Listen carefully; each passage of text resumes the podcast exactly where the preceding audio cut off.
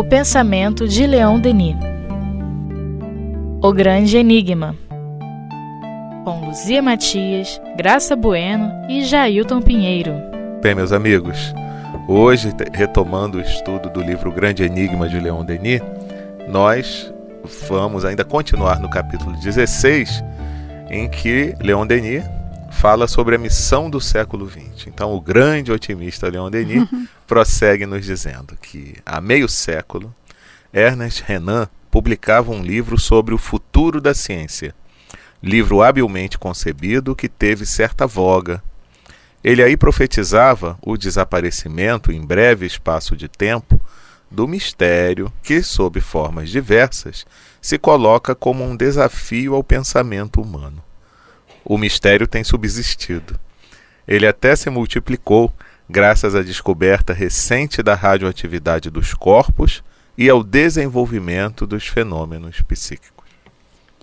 Então, é, a ciência, a, a essa época né, do século XIX, realmente tinha essa fantasia de que um dia a ciência iria explicar tudo. Mas à medida em que você vai aperfeiçoando os instrumentos, aumentando a percepção e desenvolvimento, desenvolvendo e desenvolvendo o pensamento, o fato é que é, você vai descortinando uh, situações ainda mais amplas, cada vez mais amplas. É como é, alcançar o arco-íris mesmo, né? Então, hoje, um cientista não tem mais a, a pretensão de esclarecer todo o mistério da vida, esclarecer tudo o que há para saber. Ele vai focalizar num, num, objetivo, vai dedicar sua vida toda àquele único objetivo, e se ele alcançar, outro vai pegar aquela tocha dali para levar para frente. Mas, nesse momento mesmo de virada do século XIX para o século XX, é, é, havia essa ideia, né, que reforçava muito o pensamento materialista, de que o esclarecimento de todos os mistérios era uma questão de tempo. E aí vem a radioatividade, né? é, alguma coisa emana da matéria que atravessa a matéria. Isso, é, Leon Denis ficou encantado com essa descoberta porque realmente ela veio é, ao encontro da, de paradigmas, né, de que a matéria é uma coisa compacta que nada atravessa, que não pode ocupar o mesmo lugar do espaço, atravessa sem destruir. Então, quando você faz um exame de raio-x, alguma coisa atravessa seu corpo e vai impressionar a chapa do outro lado. Né? Então, essa descoberta realmente foi uma, uma coisa que é, obrigou né, uma releitura do, sobre o que é a matéria. E na atualidade, então, nem se fala. Né? Meu Deus. É, nem é, se fala. É surpreendente. nem se fala.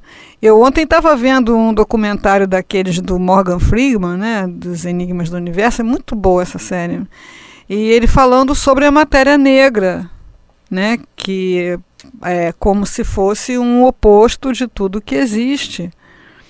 E, e da, da dificuldade de você é, registrar essa essas partículas, né, que eles chamam de WIMP. Enfim, é uma viagem total. Os caras passam um ano inteiro com uma, uma coisa para detectar essa matéria a 800 metros de profundidade, numa mina abandonada. Eles montaram um, um laboratório lá embaixo, 800 metros passa aquilo ligado o ano inteiro. O negócio não pode ser lido antes que passe um ano, e no final do ano eles vão abrir aquilo ali. Depois de dois ou três anos de iniciado esse experimento, foi que eles conseguiram os primeiros registros dessa matéria é, negra, é, dois registrozinhos assim, ridículos, né? Mas que são ridículos, que são é, registros dessa, dessa matéria negra. Tem que ter fé, né, Luzia? Nossa, muita fé. muita fé. Então, assim, o que, o que hoje se movimenta para esclarecer o enigma da vida, para explicar a matéria, é um negócio absurdo, a gente não faz nem ideia. E nem assim se chega a uma verdade absoluta e nem se tem mais essa pretensão. Uhum. É porque eles, a cada coisa que vão mexendo, vem que tem milhões de caminhos que se abrem, né? E que eles vão ter que pesquisar cada um deles. Uhum. Sim. Para se ter um entendimento. Abre, abre, abre é. direto. Abre. Não, nada é definitivo. Você chega num ponto e a partir dali você tem que continuar pesquisando. Muito bom. E Leon Denis ainda nos fala. Outros exemplos farão, ver até que ponto a ciência oficial, proclamando suas vitórias sobre a matéria, tem se mostrado impotente para resolver as grandes questões que têm distraído a alma humana e suas faculdades.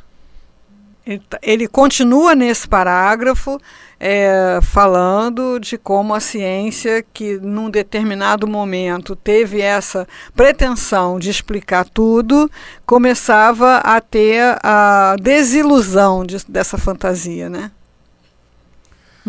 Nos seus Enigmas do Universo, Haeckel escreveu: Enquanto o enigma da substância, que recapitula todos os outros enigmas, não for resolvido, nada se terá feito para a satisfação do espírito humano. Pois é, então, onde é que está essa substância atualmente, né? É. Nas cordas? né? porque do átomo você foi às partículas do átomo, né, abrindo o núcleo você chegou nas partículas subatômicas, e das partículas subatômicas se tem aí a teoria das cordas, é. Que, é, que é um negócio que a gente lê, acha até que entendeu se lê assim numa revistinha que simplifique as coisas. numa linguagem leiga. Depois de 10 minutos você já não entende mais, mas fica uma coisa fica muito clara, né, que a matéria se tornou absolutamente imaterial. É. Se parar só no átomo, Uhum. O espaço vazio que tem é. entre o núcleo uhum. e os elétrons é. que, que, orbitam uhum. o núcleo é um negócio de doido. É, eu vi alguém fazer uma comparação, né? Assim, uma pessoa estaria na última é, cobertura lá do Maracanã, seria o elétron, e o núcleo seria uma laranja colocada no centro do campo, né? Pois é. então tem mais espaço vazio do Sim. que coisa densa ali. É, né? que não é densa, que é energia, é, que uma hora é corpúsculo, outra hora é matéria, é. É, uma hora aparece, outra hora some. Que grande ilusão. Por isso é. que os orientais falam isso, né? Que a vida material é uma grande ilusão. É. De ótica, inclusive. É, em todos os sentidos. É.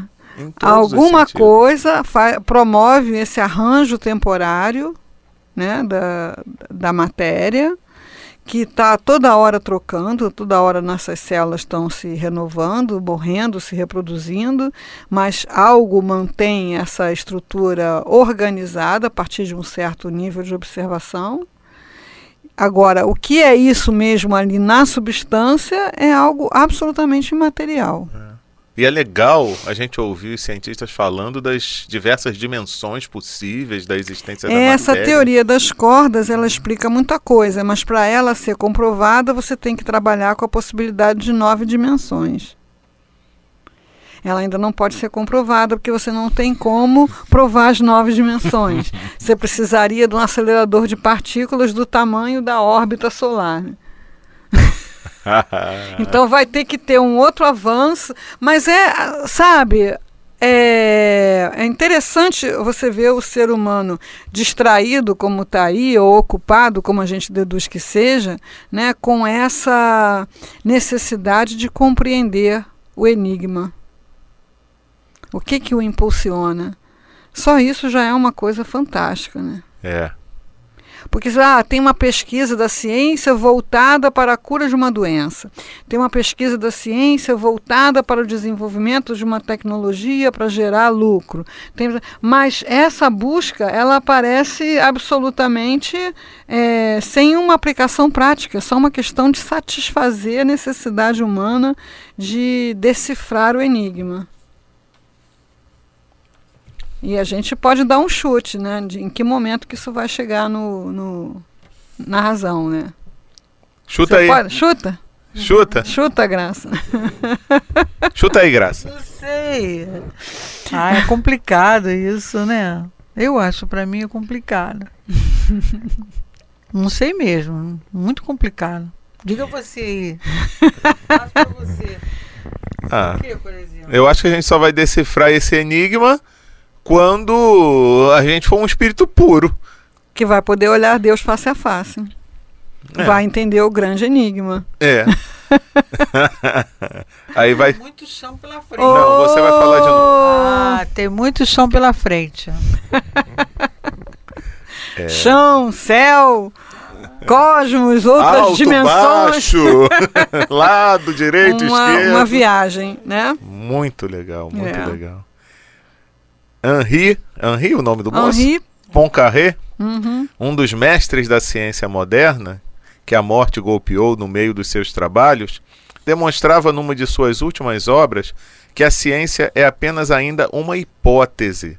E ele confessava que todas as leis da física estão por revisar. É estava antecipando Einstein. É. Esse Né? é um visionário. É, antecipando a, a física quântica. É. né? Que a gente também, quando lê, acha que entendeu, né? Mas o que a gente vê o, o- o físico quântico falando é que a, a- física quântica é, ultrapassou a física newtoniana, né? Causa e efeito. É, isso determina aquilo, né?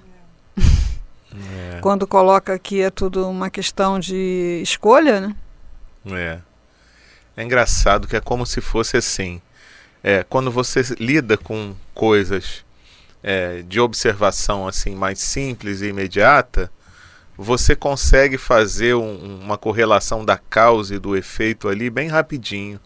Mas quando você começa a lidar com coisas mais amplas, né, e que penetram em outros patamares de conhecimento e entendimento, aquela fórmula pequena, inicial e antiga já não atende mais. Não.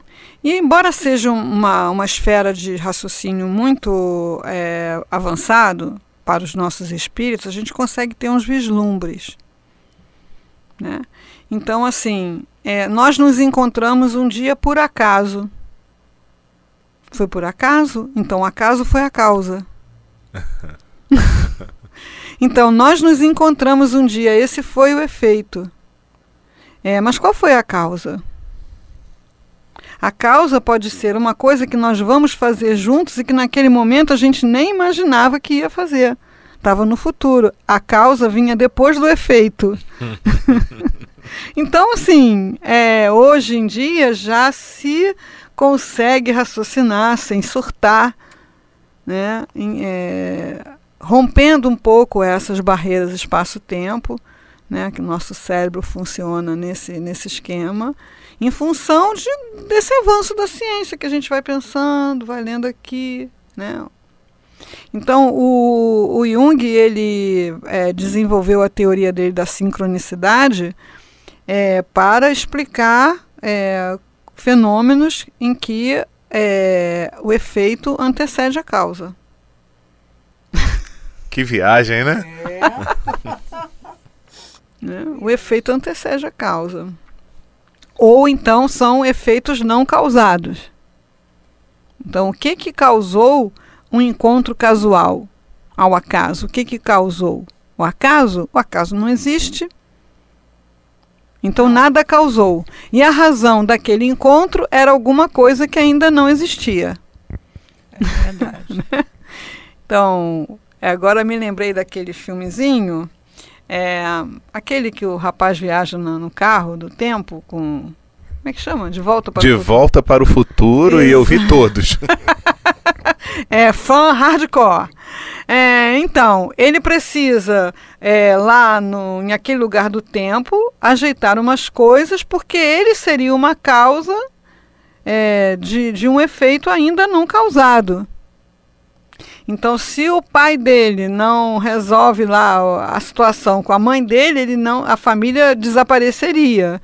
Né? Então, aquele casal iria se encontrar para causar uma família. Agora, o que, que causou o encontro daquele casal?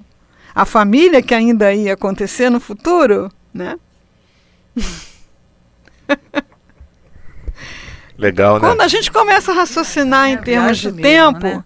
Né? Quer dizer, no filme foi isso. Se É. ele não vai lá no passado e resolve o problema do pai dele, enfrentar lá o valentão da escola, salvar a mãe e ela se apaixonar por ele. E ele, ele mexe até com um conjunto que estava tocando, que a música não estava fazendo o efeito romântico necessário. Ele mexe com aquilo tudo. Ele era a causa, ele era o efeito mexendo com a causa. Então era uma causa antes da causa causando o efeito. Eu acho que Leon Denis ele nem sonhava que o negócio ia ficar desse jeito, né? Mas agora ele deve estar super feliz. Com certeza. Porque a, a, a, ciência no tempo dele era muito. Se hoje em dia é arrogante, naquele tempo era muito mais arrogante. Uhum. Porque ela estava mal emergindo né, da, de séculos de obscurantismo. Né? Uhum. Opressão e acreditando sinceramente que assim como você criou a máquina a vapor, assim como você criou a eletricidade, criou não, aprendeu a usar eletricidade, é, descobriu algumas coisas do corpo humano e tal, um dia você iria explicar tudo. Né? E aí ele já mostra aqui alguns é, pensadores da ciência que já estavam dizendo que parecia que não ia ser assim não, né? É. Ele até fala agora nesse outro parágrafo uhum. que o senhor Darson Val manteve quase a mesma linguagem nos seus cursos no Collège de France. Uhum. Vejamos agora o que dizia sobre esse mesmo assunto William James, reitor da Universidade Harvard, nas últimas páginas de seu belo livro, A Experiência Religiosa. Ele declara não poder, sem ouvir uma admoestação interior, colocar-se numa atitude de homem de ciência, crendo que nada existe fora da sensação e das leis da matéria. E, em algumas linhas mais adiante, qualquer experiência humana na sua realidade viva me impulsiona irresistivelmente para sair dos estreitos limites em que a ciência pretende nos encerrar. O mundo real é constituído de outra forma, bem mais rico e mais complexo que o da ciência. Loucura, né? então, isso, é isso que a gente, quando vai fazer o encontro de Leon Denis, ou vai estudar de maneira séria a obra dele, a gente sente que não pode se limitar a esses nomes que ele cita. A gente tem que correr atrás de uma atualização, porque é isso que ele estava buscando fazer trazer coisas da atualidade que servissem de apoio aos postulados doutrinários. E a gente não pode estar só citando William James, Haeckel, a gente tem já outros pensadores né, da atualidade que a gente pode trazer para essa o que comprovação. que esses homens hoje falam sobre isso, né? É, isso aí. É, de Prak Chopra, Amit Goswami, é, é todo dia. Todo dia é Sérgio Felipe. Uhum. Né? Todo dia aparece né, um, um, estudioso, uma pessoa de ciência, dizendo coisas que você pode trazer em apoio ao postulado doutrinário. Aquele que você deu o CD, hum. aquele que você deu o CD. O Esse neurocirurgião? Aí, é, também. É. é um neurocirurgião que teve uma experiência de quase morte. Ele é neurocirurgião de, de Harvard, né? Então, assim, se tem uma pessoa com uma postura rigorosamente científica, é um neurocirurgião de Harvard. e ele teve uma experiência de quase morte, ele colocou no livro, né, que chama é, Caminho do Céu, o Céu, esqueci agora o nome. Ele relata lá a experiência dele. Claro que muito criticado, mas ele está bancando isso. Porque ele explica lá, como neurocirurgião, né, que o cérebro dele, naquele momento, não estava em condição de produzir coisa nenhuma. O cérebro dele não estava funcionando. Então não poderia produzir as imagens, as sensações, as coisas que ele vivenciou, né? Caminho do Céu é um best-seller aí, tá por aí. Dr. Eben Alexander. É interessante porque essas coisas não acontecem com essas pessoas por acaso. Né? é. Mas é, boa parte não tem coragem né, de vir a público. Quando a gente vai pesquisar esses nomes, Ian Stevenson, Hernani Guimarães Andrade, é, o Amit Goswami, é claro que tudo em ciência tem os, os críticos, né? ninguém tem unanimidade nessa área. E a, a postura é de. Ah, isso são pseudocientistas. Uhum. É. Né? Porque são obrigados a pesquisar fora das igrejinhas. Né? Uhum, uhum. É, e, e, e, mas tem que ter muita coragem, né? Para trazer certos relatos. E, e tem que saber também fazer essa leitura, porque às vezes pode acontecer algo é, parecido ou semelhante com outros e que não vão dar atenção devida porque vão achar que foi uma besteira, alguma coisa que uhum. imaginou. Alguma... Não vão querer é. bancar essa postura, né? Uhum. No, no, meio científico. Você paga um preço alto mesmo. É. Né? Agora, você tem um caso, por exemplo, como daquela é, pessoa do, do filme, do livro Minha Vida Noutra Vida? Aquilo era um caso que a ciência tinha que se jogar em cima para tentar entender aquilo. Né? Não para comprovar a reencarnação, mas para tentar entender como uma pessoa né, nos Estados Unidos começa a ter as imagens é, de, um, de, um, lugar na Irlanda, de uma cidade na Irlanda, e aquilo se torna tão forte a ponto da pessoa ir procurar ajuda, porque estava a ponto de ser internada no hospício.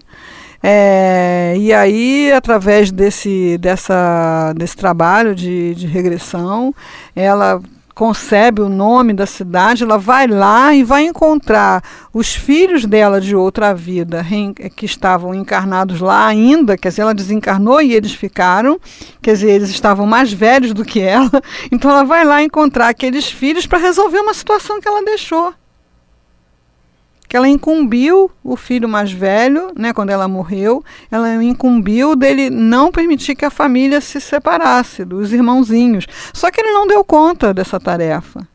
Os irmãozinhos acabaram sendo encaminhados para adoção e ele carregava uma culpa horrorosa porque ela tinha incumbido a ele de não permitir que isso acontecesse.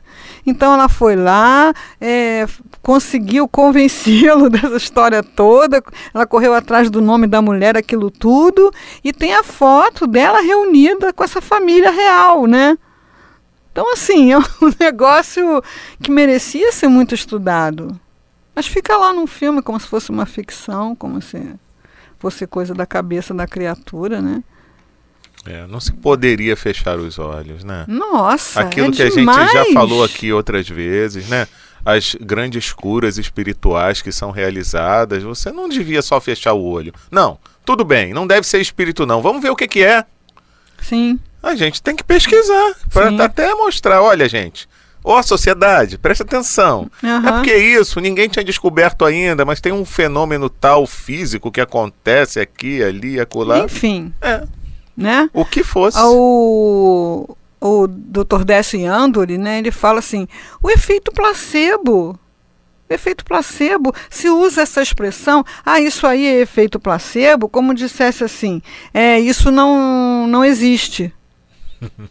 Mas isso já era para a pessoa mergulhar numa pesquisa de como é que você tem uma doença no corpo, eu te dou um remédio, você acredita que um remédio que é um comprimido de farinha, você acredita que aquilo é um remédio e faz efeito. É. Então, como é que essa é, como essa coisa aconteceu? É. Né? É transformar água em vinho. Entendeu? Não é? é, é. Então, realmente agora já está tendo mais pessoas corajosas que estão realmente podendo ampliar esses estudos, né? Mas Leon Denis estava prevendo isso para o século XX, mas a gente está no XXI e isso ainda está ainda, né, amarradinho. Quem sabe será o 22. É, é porque no 20 era um bebezinho, né?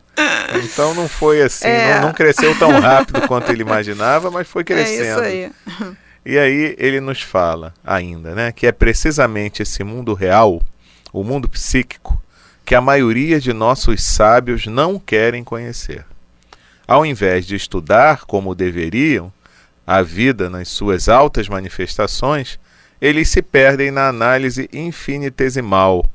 Eles não veem, por assim dizer, senão a poeira das coisas e das ideias. É. Ele concorda com a gente, né? Sempre. é um gentleman. e continua. Sempre faltaram à ciência oficial a independência e a liberdade. Primeiramente, ela se desviou, submetendo-se servilmente à autoridade da Igreja. Em seguida, enfeudando-se nas doutrinas materialistas do século XVIII e logo depois ao panteísmo germânico. Finalmente, há quase um século, ela se tornou o satélite do positivismo, essa doutrina incompleta que sistematicamente se desinteressa do maior problema que o espírito humano quer e deve resolver, o de sua origem e de seu destino. Ela se limita a arrastar pelo mundo suas fórmulas secas e banais, semelhante à vitória aptera, que, desprovida de asas, via-se condenada a se arrastar sem poder lançar-se na, na direção dos cimos. Pois é, esse senhor Leon Denis é uma pessoa muito culta, né? E a gente não dá conta de acompanhar tudo que ele coloca, mas fica aí o convite. É, o pessoal vai Quer dizer, pesquisar. dá para você ter tirar um entendimento desse parágrafo? Dá. Mas se você pegar esse parágrafo e for ver é, o panteísmo germânico, eu acredito que ele esteja se referindo a Spinoza, né, que foi um, um, pensador que colocou, divinizou a natureza, né? Quer dizer, tudo é a natureza, a natureza no lugar de Deus. Hum. E nós viemos da natureza e voltamos para a natureza. Sim, viemos de Deus e voltamos para Deus, mas não como a gota d'água no oceano. Isso. Né? É, eu acredito que seja isso, mas valeria a pena até aprofundar a pesquisa, a pesquisa né? Uhum. É, o positivismo, né, que é uma coisa que Kardec menciona muito, né, é, do Augusto Conte, que fez a cabeça de muita gente na época, né, e essa Vitória Aptera aí, que ele dá uma explicaçãozinha sumária, mas que vale a pena a gente ver com mais profundidade. Uhum. Então, assim, ele estudava muito, ele lia muito e tinha uma cultura enciclopédica. E se a gente não fizer um esforço, a gente fica na superfície, né? É, igual a esses homens de ciência que a gente está falando aqui. é isso. Então vamos lá. A ciência cética havia colocado a lei do número na base de tudo. Desde então, a vida tinha se tornado uma espécie de álgebra, como uma com uma ou várias incógnitas. Era ir no sentido contrário da natureza pois o homem existe para criar e não para decompor, para agir e não unicamente para analisar. Esse sistema negativo havia tornado estéreis os trabalhos de nossos sábios, e é assim que desde há muito tempo vimos pouco a pouco apagar-se sob nossos olhos os caracteres e as consciências, a arte o ideal e a beleza. É. Ele ainda não tinha visto nada.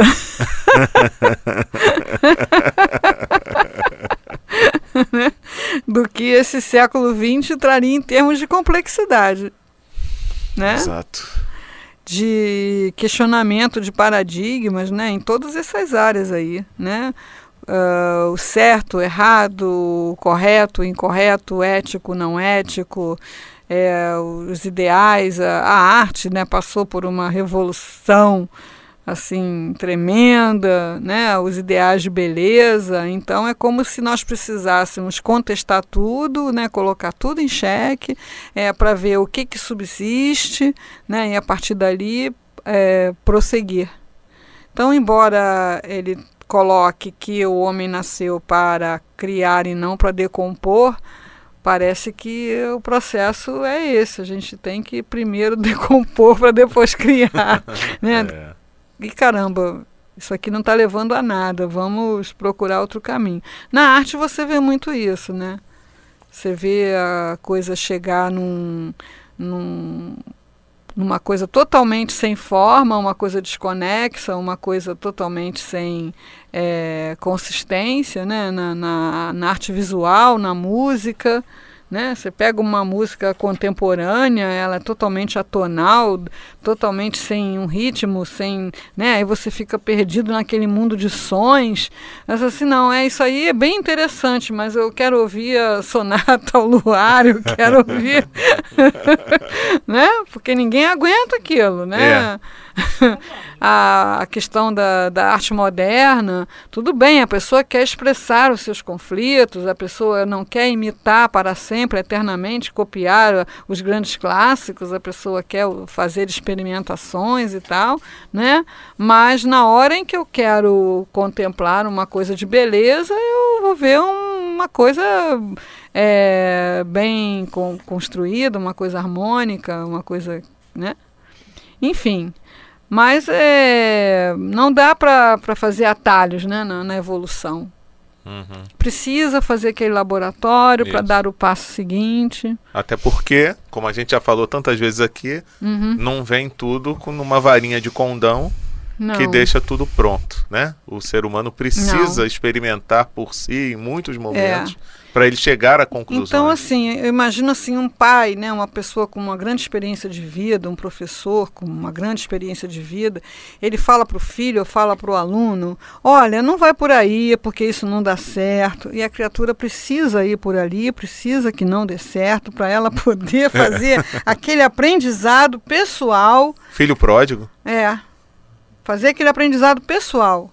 Então, eu acho que Leon Denis aqui está na posição desse pai, né, desse professor, dizendo, olha, não precisa fazer nada disso, faz uma reta, né? Mas a gente precisa fazer tudo isso para depois retomar a caminhada daquele ponto, mas aí com uma experiência, né, com uma, uma bagagem. Mas eu imagino assim, o espírito mais evoluído, ele também é mais evoluído em paciência, né? Ah, sim? Porque senão ele ia enlouquecer. É. Nós vamos chegar lá, né? Com certeza, né, Luzia? Né? Precisa dar. Vamos chegar lá. Precisa dar essa volta toda, essa piração toda para chegar a essa conclusão? Parece é. que precisa, né?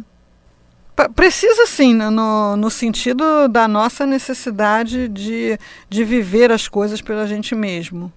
Né? Então, assim, se a pessoa, o espírito chega para você, o pai, o professor, o espírito evoluído diz: olha, não é por aí, é assim. Pode ser que você siga, mas em geral, se você está muito convicto daquilo que você quer experimentar, você vai precisar experimentar, ver que não dá certo e retornar. É. Às vezes a, a, você vê a diferença de um para outro, um até que aceita seguir, porque é como se ele já tivesse passado antes pela fase da experimentação e ele diz não realmente uhum. o caminho é aquele é ali como que ele se é, lembrasse isso isso uhum. né como se ele já se acessasse a uhum. bagagem anteriormente né uhum. conquistada né e uhum. ele vai ali vai com aquela certeza não realmente esse é o caminho só não estava é, me lembrando e alguém me deu esse, esse norte esse rumo é então é, é isso, né? A gente vai ainda prosseguir aí nesse, nessa missão do século XX, né? Onde ainda tem bastante coisa para falar. Mas hoje a gente pode ficar por aqui. Por hoje é só. Semana que vem a gente continua então. Um abraço a todos.